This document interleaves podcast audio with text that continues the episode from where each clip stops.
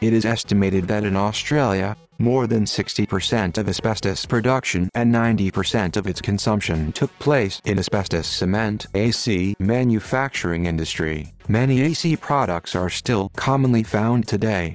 Its affordability, durability and flexibility were the perfect reasons for its extensive use in the construction industry. Until the 1960s, about 25% of all new residential buildings in Australia were cladded in AC products. Until the 1980s, the asbestos-containing material, ACM, was commonly used for roofing material.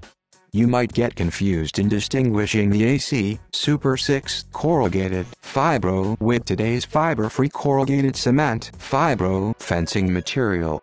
One of many methods to distinguish these two products is by knowing when the product was installed. If the material was installed after 1990, it is unlikely to be Super 6, therefore, it is free from fibers. However, if you need assurance, testing is the best way to find out. Test the material before you start working on it. The method involves applying the sealant material on the roof sheeting to avoid the release of fibers. Sealing or coating can also be applied to minor damage, such as a cracked or small hole.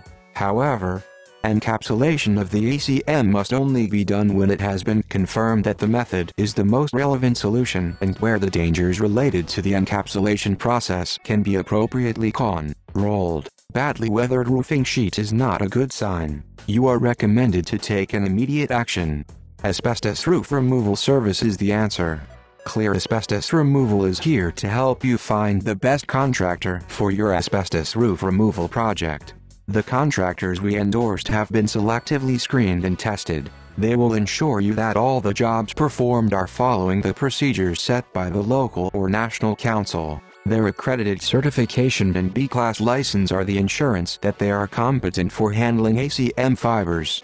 When you hire our member contractors, you can expect to get assistance for the pre-removal and demolition service, such as the completion of a control plan. You will be fully guided. For the disposal of the waste, it will be performed following the regulations. The waste will be transported to a permitted landfill.